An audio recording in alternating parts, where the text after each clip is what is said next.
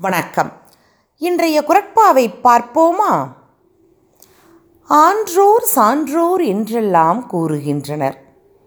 அவர்களுக்குரிய மிகப்பெரிய தகுதியும் சிறப்பும் ஆண்மையும் என்ன? பிறருடைய மனைவியை விரும்பி நோக்காத பேராண்மையே சான்றோர்க்கு பேராண்மை. அதுவே அறம். அது அறம் மட்டுமா? ஒழுக்க முறையே அதுதான்.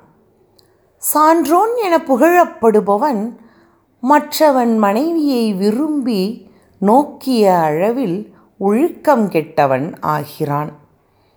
பிறன்மனை நோக்காத பேராண்மை சான்றோர்க்கு அறனொன்றோ ஆன்ற ஒழுக்கு. பிறன்மனை நோக்காத பேராண்மை சான்றோர்க்கு அறனொன்றோ ஆன்ற ஒழுக்கு. நன்றி.